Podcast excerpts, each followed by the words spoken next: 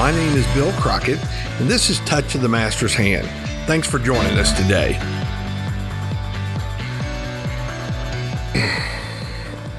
Hi, this is Bill Crockett. Welcome to Touch of the Master's Hand. Today, in episode two, we're going to continue our series entitled Living for God in an Ungodly World. Today, we're going to be talking about loving God and loving others explained. What does all this mean? In our last episode, we learned that to live for God simply means loving God supremely and loving others. So, how does this work? In this episode, we're going to examine that question. Let's start by looking at God's love for us. In order for us to fully understand how we are to love God, we must understand how much He loves us. You see, we can only love God and others because God loved us first. God is love.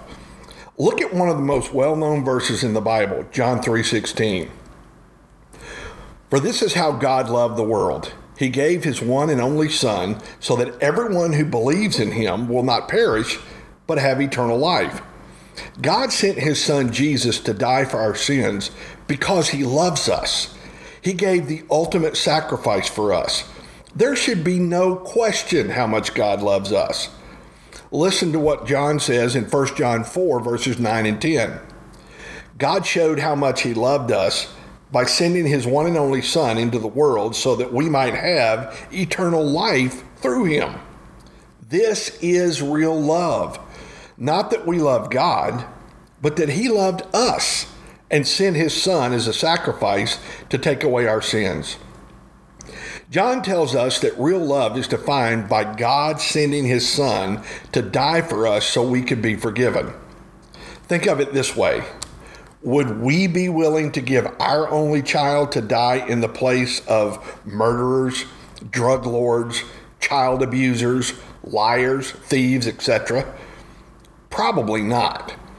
But God did. I wish we had time to look at what Jesus did for us in detail. He came to the world he had created and they didn't recognize him. They arrested and convicted him for being the Son of God because they didn't believe him. Then they beat him beyond human recognition and crucified him. That's how much God loves us. If God loves us that much, surely we can love him and others. God's love for us becomes the foundation for everything else we do if we don't fully understand this love, it's going to be hard for us to love God supremely and then in turn to love other people. Our understanding of God's love will grow as we grow in our relationship with Him, especially as we watch how God works in our lives. With that said, let's look at what the Bible now says about our love for God.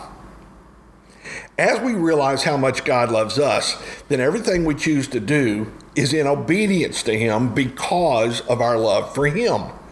John puts it this way in 1 John chapter 2 verses 3 through 6.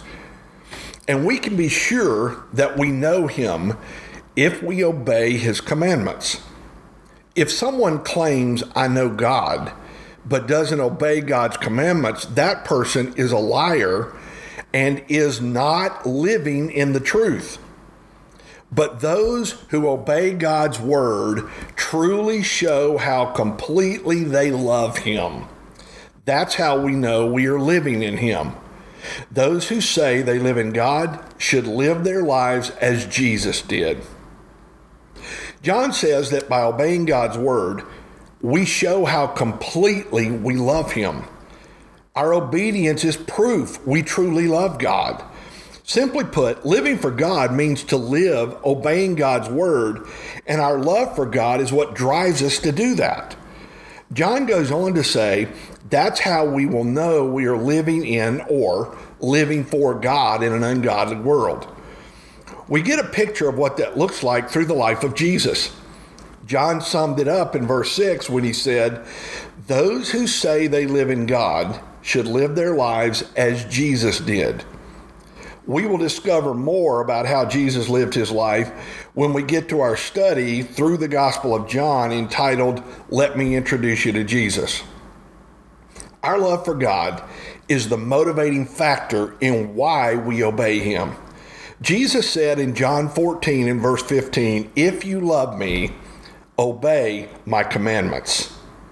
Now that we've looked at God's love for us and how that motivates us, and then our love for God, and that's why we obey Him, let's close this episode out with a, uh, a, look at our love for others. How does this all translate into us loving other people? 1 John chapter 4 verses 11 and 12. Dear friends, since God loves us that much, we surely ought to love each other.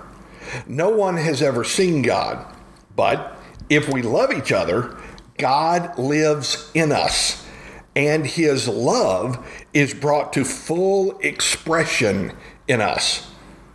We love others because God loves us. If we can't learn to love each other, how can we truly love God? Listen to what John says in 1 John 4, verses 20 and 21. If someone says, I loved God, but hates a fellow believer, that person is a liar. For if we don't love people we can see, how can we love God whom we cannot see? And he has given us this command those who love God must also love their fellow believers. This lines up with what Jesus told us that loving God and loving others are the two greatest commands, and they go hand in hand. John continues in chapter 4 and verse 12 by saying that if we love each other, God lives in us and his love is brought to full expression in us. I believe John is telling us that there's no greater evidence that God is living in and through us than when we love another person, that we love each other. When we love others, we're living like Jesus, and his love is fully expressed through us when we love someone. You know, we've got to remember that our life and how we treat other people, it could be the only picture of Jesus that some people ever see.